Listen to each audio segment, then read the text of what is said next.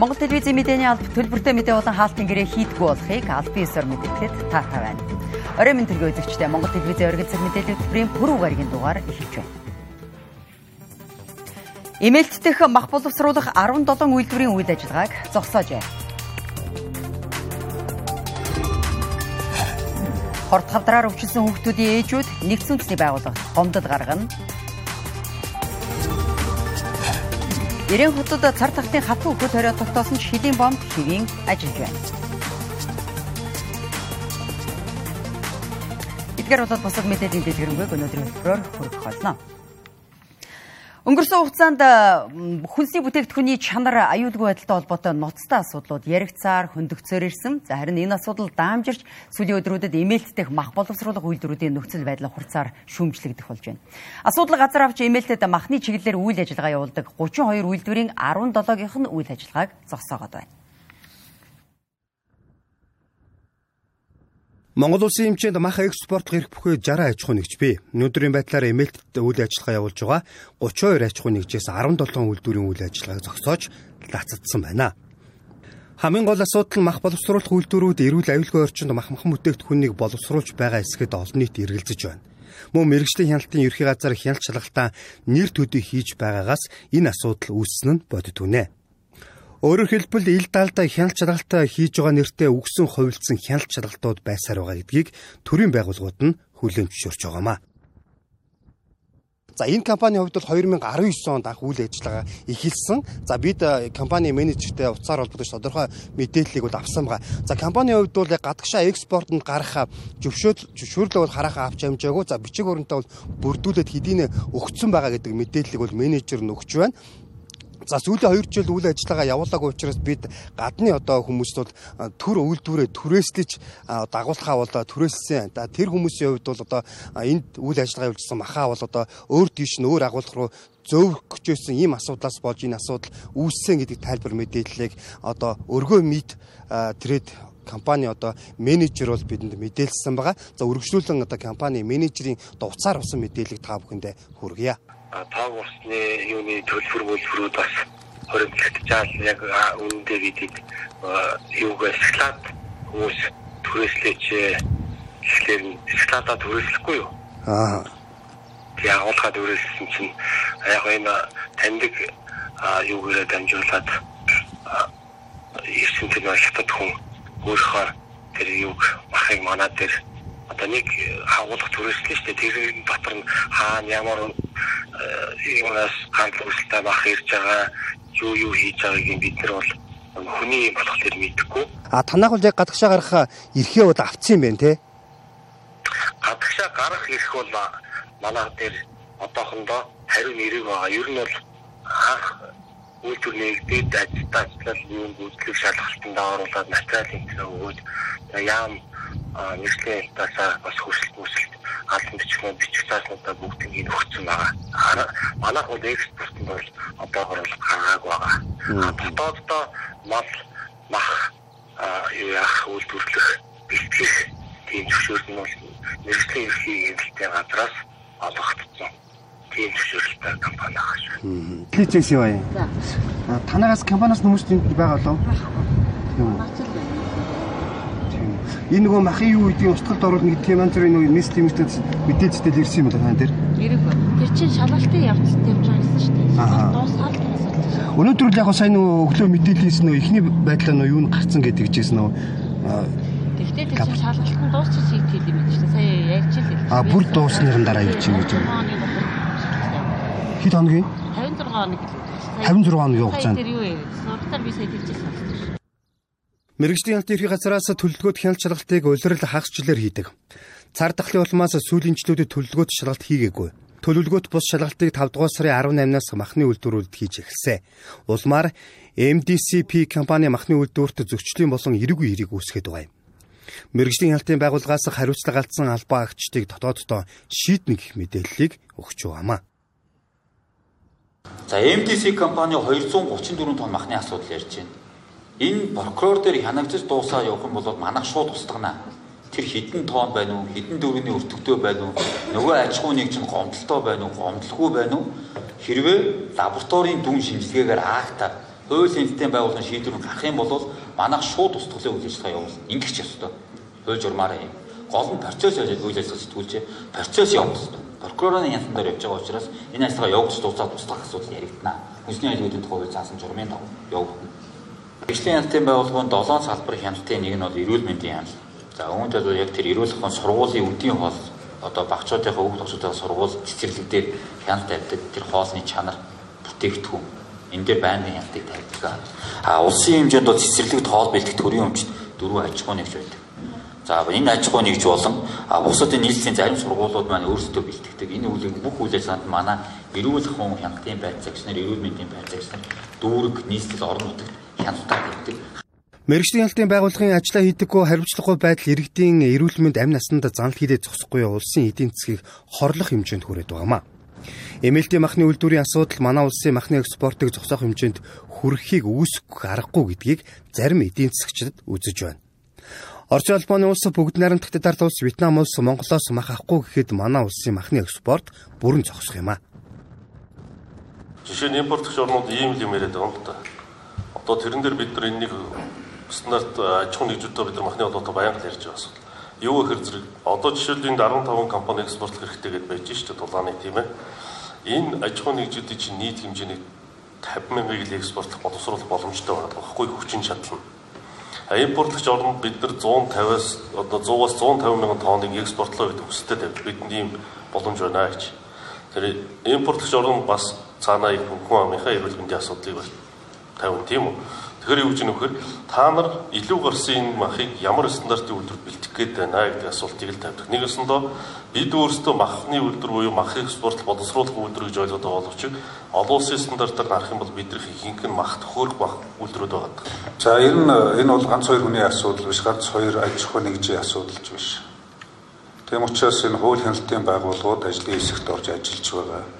Эрүүгийн цагдаагийн газраас эхлээ гадаадын харьяат иргэн харьяатын газар тагнуулын газар гэдэг эдгээр байгууллагууд одоо хяналт шалгалтуудаа хийгээд явж байгаа.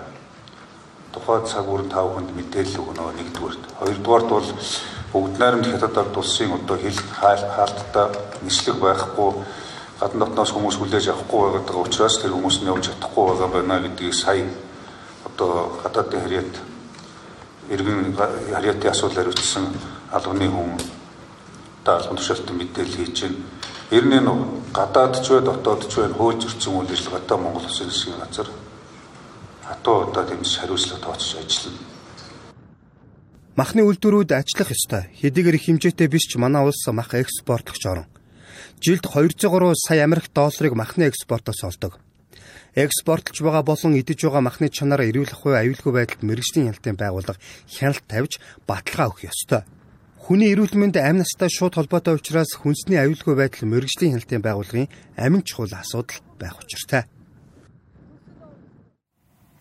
Хор тавдартай хүүхдүүдийн ээжүүд нэгдсэн үндэсний байгууллага далбын ёсоор гомдол гаргах харуулж байна. Тэдний зүгээс эрүүл мэндийн хүнд нөхцөлд байгаа хүүхдүүдэд төрөөс дэмжлэг тусалцаа үзүүлэх ёстой гэж найдаж байгаамаа манай улсад хавдартай болон саажилттай даавууны өөрчлөлттэй зэрэг хүнд нөхцөлд амьдардаг маш олон хүүхдүүд байдаг.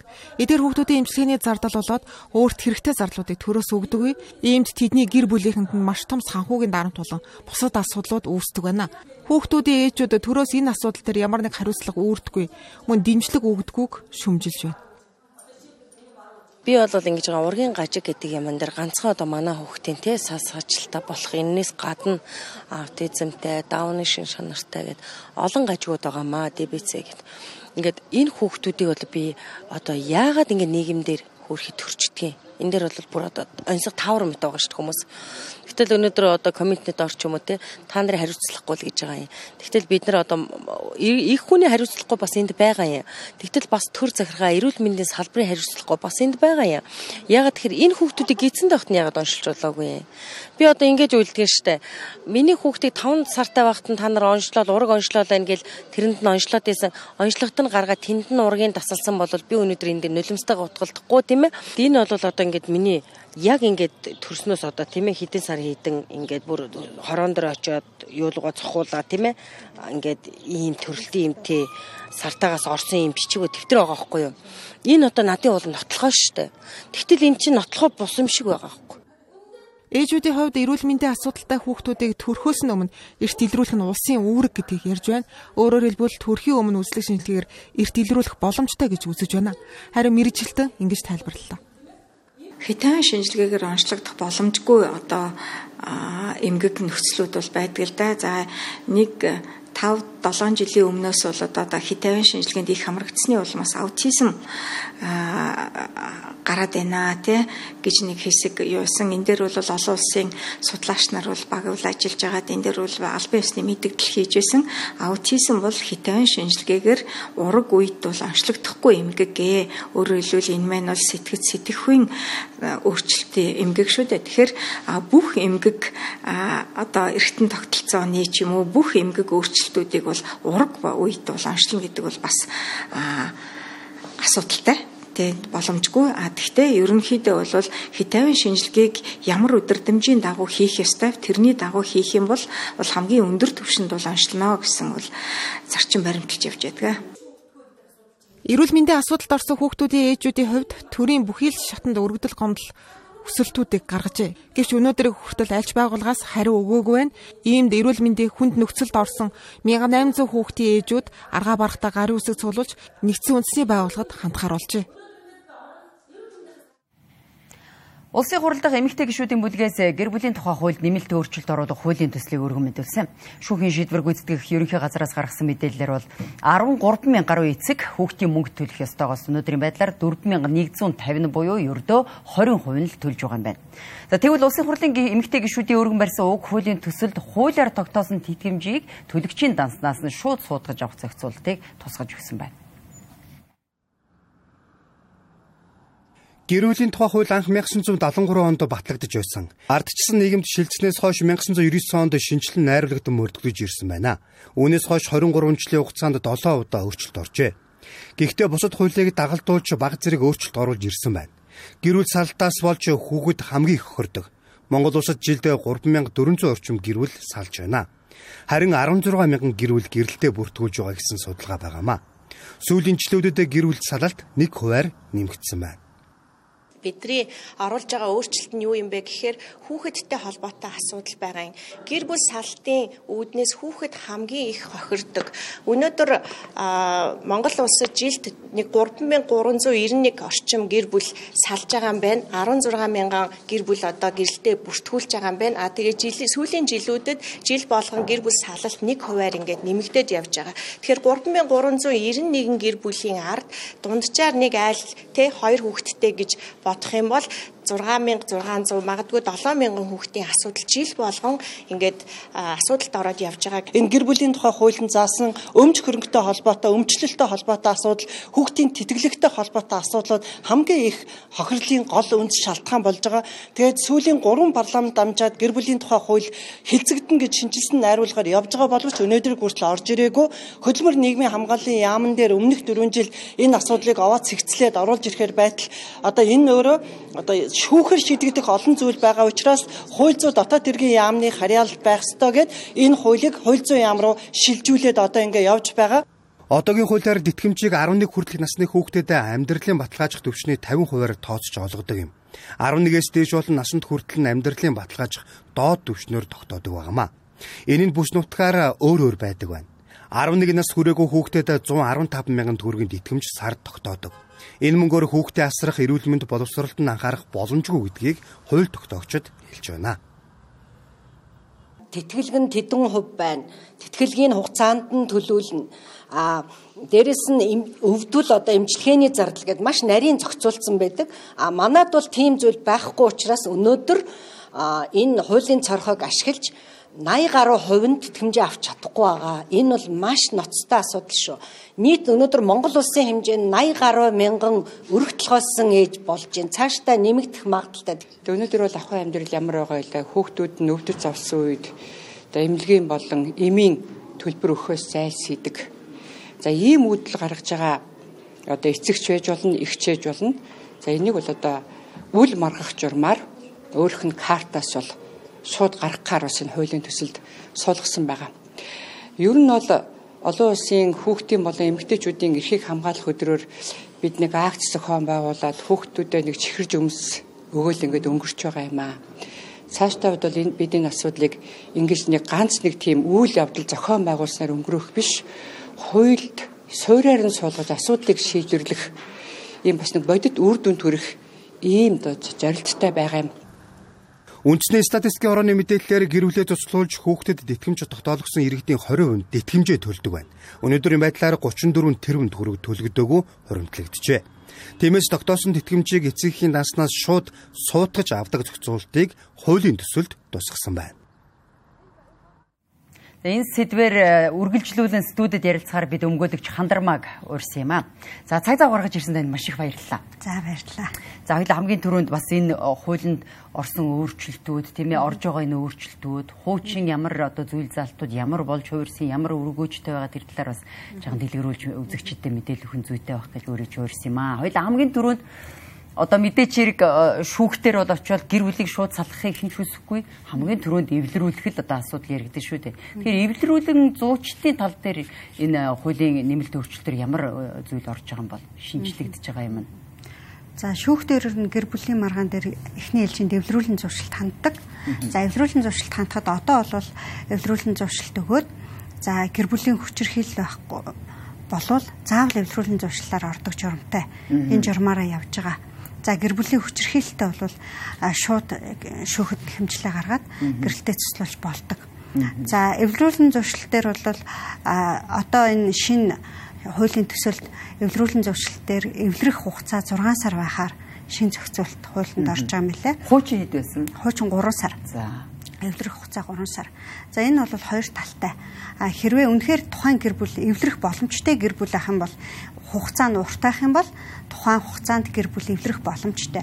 А гэтэл а нэгэнт эвлэрэх нь юу эвлэрэх боломжгүй те хоёр тишээ болоод өөр өөрийн тус тусын амьдралаа хөөцсөн ийм тохиолдолд бол 6 сар гэдэг нь урт хугацаа. За энэ 6 сарч вэ 3 сарч вэ энэ нэвлэрүүлэн зурчлалын хугацаа уртаага хугацаан дээр бол зарим тохиолдолд одоо хариуцагч нэхэмжлэх хариуцагч талын зүгээс бол гэр бүлийн хамтран өмчлөх дундын төрөнгөө зарж борлуулах, бусдын нэр дээр шилжүүлэх гих зэргээр за хүүхдийн тэтгэлэг төлөхгүй бас урт хугацаа өнгөрүүлэх. Зэргээр ингээд бас уртайх нь нэг талдаа сөрөг байгаа. А нөгөө талдаа эвлэрэх боломжтой гэр бүлийн тухайд бол урт хугацаа байх нь зөв байгаа. А тэгэхээр та одоо өөр бас маш олон одоо кейсүүд дээр ажилладаг өмгөөлөгч хүний хувьд ер нь энэ 6 сар гэдэг нь илүү одоо юу гэдэг бодит тийм ээ хөлсөн дээр буусан хугацаа гэж харж байна уу 3 сар юм. Ер нь бол хүмүүс ихэвчлэн гэр бүлийн хэрэг дээр эцсийн байдалд одоо үнэхээр салъя гэж шийдсэний үндсэн дээр шүүхт ханддаг. Тэгэхээр нэг шүүхэд хандаад салъя одоо тус тустай амьдрий гэж шийдсэн хүмүүсийн тухайд бол 6 сар гэдэг бол бодит амьдрал дээр урт хугацаа урт хугацаа. хэрэгүүд дээр.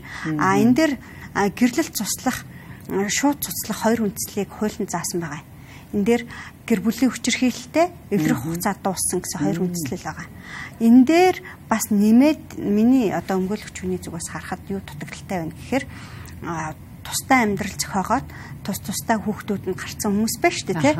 Эднэр дээр заавал одоо бол эвлэрүүлэн зуршлаар ялгаагүй л ороод байгаа байхгүй гэр бүлийн хүчир хиллээр баримтлаганд явж байгаагүй л ах юм бол заавал эвлэрүүлэн зуршлаар ордог. Гэтэл энэ хугацаанд чи энэ 6 сарын хугацаанд нөгөө хүүхдийн тэтгэлэг авах хэрэгтэй хүүхд чинь 6 сараар за тэгэд хэрэг маргаан удаан шийдвэрлэгдэг энэ хугацаанд дахиад бүтэн 1 жилээр ингээд тэтгэлэг авч чадахгүй байдалд хохирж байгаа байхгүй. Тэгэхээр би бол харахтаа энэ дээр нэмээд тус тустай амьдралтай гэр бүлтэй болцсон одоо хүмүүсийн тухайд шууд гэр бүлээ цэцлүүлэхаар шүүхэд нь хэмжил гаргадаг бас тийм зохицуулт орох нь зөв юм аа гэж харсан. Сая таны ярианд дурдгдлаа энэ одоо 6 сарын эвлэрүүлэн зуучлах энэ хугацаанд зарим хүмүүс эд хөрөнгөө хурдхан өөр хүний нэр дээр шилжүүлэх эсвэл зарж борлуулах юм асуудал бас гардаг гэж юм л да. Эд хөрөнгөний тал дээр э, ямар өөрчлөлтүүд одоо энэ нэмэлт өөрчлөлтөөр орж байгаа юм бол? Эд хөрөнгөний тал дээр бол одоо одоо хэрэгжиж байгаа хууль дээрээ харж байхад шууд одоо тухайн хүний буруугаас болж гэр бүл цуцлж байгаа ч гэсэн тухайн хүн одоо өөрт ногдохыг төрөнгө авдаг. Өөрөөр хэлбэл тухайн гэр бүл одоо дөрвөн гишүүнтэй эхнэр нөхөр хоёр хүүхэдтэй болвол тэр хүн өөрийнхөө өөрт оногдохыг төрөнгө аваад салдаг байхгүй. За энэ хэрэгжиж байгаа одоо энэ хуулийн төслийн яригдж байгаа хууль дээр бол бас нөө гэр бүл цуцлах шалтгаан байх юм бол шалтгаан одоо тухайн хүнээс шалтгаалсан байх юм бол шүүх тухайн нөхцөл байдлыг харгалзан үзээд ялгамжтай тогтоож болно гэсэн зохицуулт орж байгаа. Өөрөөр хэлбэл гэр бүл одоо цуцалж байгаа шалтгааныг тэр хүн үсгэсэн байх юм бол те а гэр бүлийн эд хөрөнгнөөс бага хэмжээгээр авах тийм зохицуулт орсон байгаа. Энэ сая одоо энэ улсын хурал дахь эмэгтэй гишүүдийн бүлгээс энэ хуулийн бас танилцуулгыг хийлээ шүү дээ хэвлэл мэдээллийн. Тэгээд тэн дээрээс одоо үзэгчид энэ иргэдийн зүгээс бас нэлээд том эсэргүүцэлтэй тулгарсан хүүхдийн тэтгэлгийн асуудал, хүүхдийн мөнгөний асуудал, өөрөлдөх юм бол орлогын 50%-ийг шууд одоо ингээд өгөх ёстой гэдэг дээр бас нэлээд маргаан дагууллаа л да. Энэ дээр та бас нэг жаахан хуулийн талаас нь за илүү хөрсөн дээр энгийнээр тайлбарлсныг тайлбар өгөөч. Ер нь бол хуулийг нөгөө зөв тайлбарлаж зөв ойлгуулах нь айгүй маш чухал асуудал байгаа байхгүй. А гэтэл буруу ойлгуулж буруу тайлбарснаас болоод хүмүүсээс эсэргүүцэл ирээд байгаа байхгүй. А энэ хүүхдийн тэтгэлэг авж байгаа хүний тухайд бол 50% ч хэдэн хувь авж байгаа нь одоо эрх ашигт нь нийцнэ. А өгөх гэж байгаа хүмүүсийн тухайд бол 50% гинкут нь баг юу вэ гэл бөөнөрөө тэгж штэ. А энэ гэр бүлийн тухай хуульд 50%-ийг шууд сутгачих юмшгээр хүмүүс ойлгоод байгаа. Гэр бүлийн тухай хуулийн төсөлд ялгамжтай байдлаар оруулсан.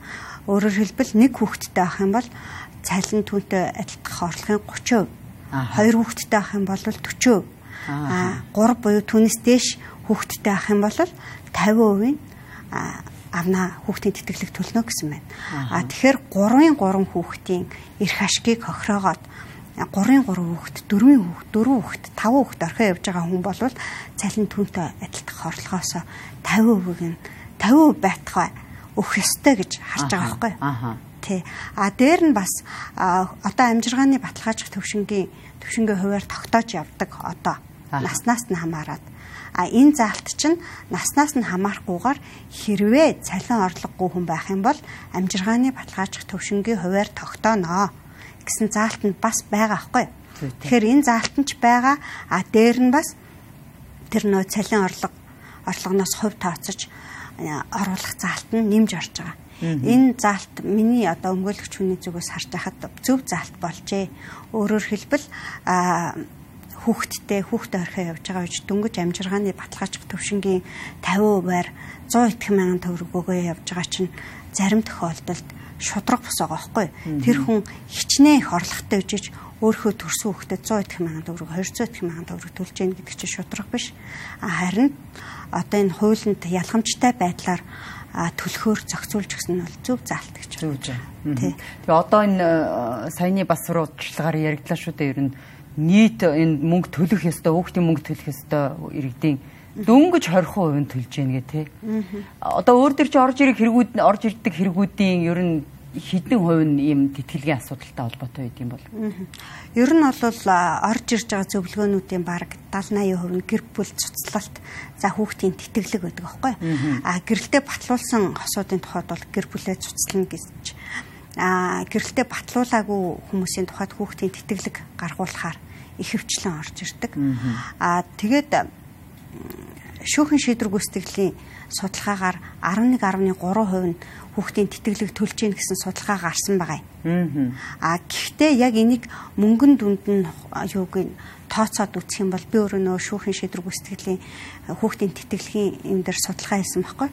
Аа тэн дээр мөнгөн дүнгээр нь тооцох юм бол шүүхэн шийдвэр гүйцэтгэх байгууллага 57% нь биелүүлсэн байна гэж гардыг байна. Шүүхэн шийдвэр хүүхдийн тэтгэлэгч нь хуримтлагтаад яваад байдаг.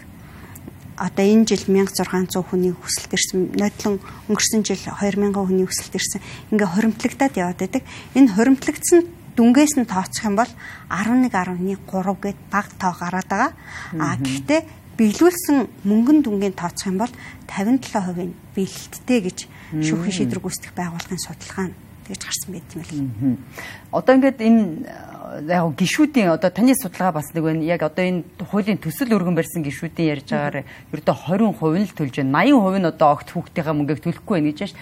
Тэгэхээр эднэрт маань одоо эргүүлээд хариуцлага тооцох тийм хариуцлагын тогтолцоо энэ одоо хуулийн төсөл дээр яаж орж байгаа юм бол тийм байж байж юм бол энэ хүүхдийн тэтгэлгийн хэмжээг 30%, 40%, 50% гэж оруулж штэ тий хүүхдийн тооноос хамаарат энэ болвол тухайн одоо хариуцлагагүй эцэг ихэд гэр бүл гэр бүл үүсгэхэд за хүүхэд төрүүлэхэд тодорхой хэмжээний хариуцлага ногдуулж байгаа. Өөрөө хариуцлагажуулж хариуцлага гэж юу? Тий, хариуцлагажуулж байгаа хэлбэр гэж бодож байна. Тий.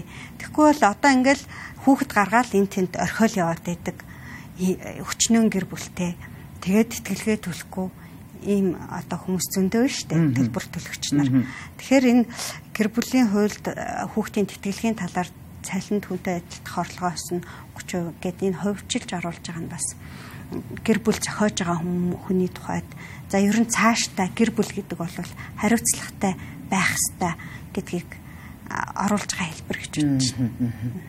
За өнөөдөр хүрэлцэн ирж бас богино хугацаанд маш дэлгэрэнгүй сайхан тайлбар мэдээллийг өгсөн. Танд баярлалаа. Зөвлөсөн амжилт хүсье. За баярлалаа. За их музыкчтай өнөөдөр оргил цаг мэдээллийн хөтөлбөрт өмгөөлөгч хандармаа оролцож ярилцлаа. Ингээд мэдээллийн хөтөлбөрөө бид зарим үйл явдлын хураангуй мэдээгээр хүргэлжлүүлж байна.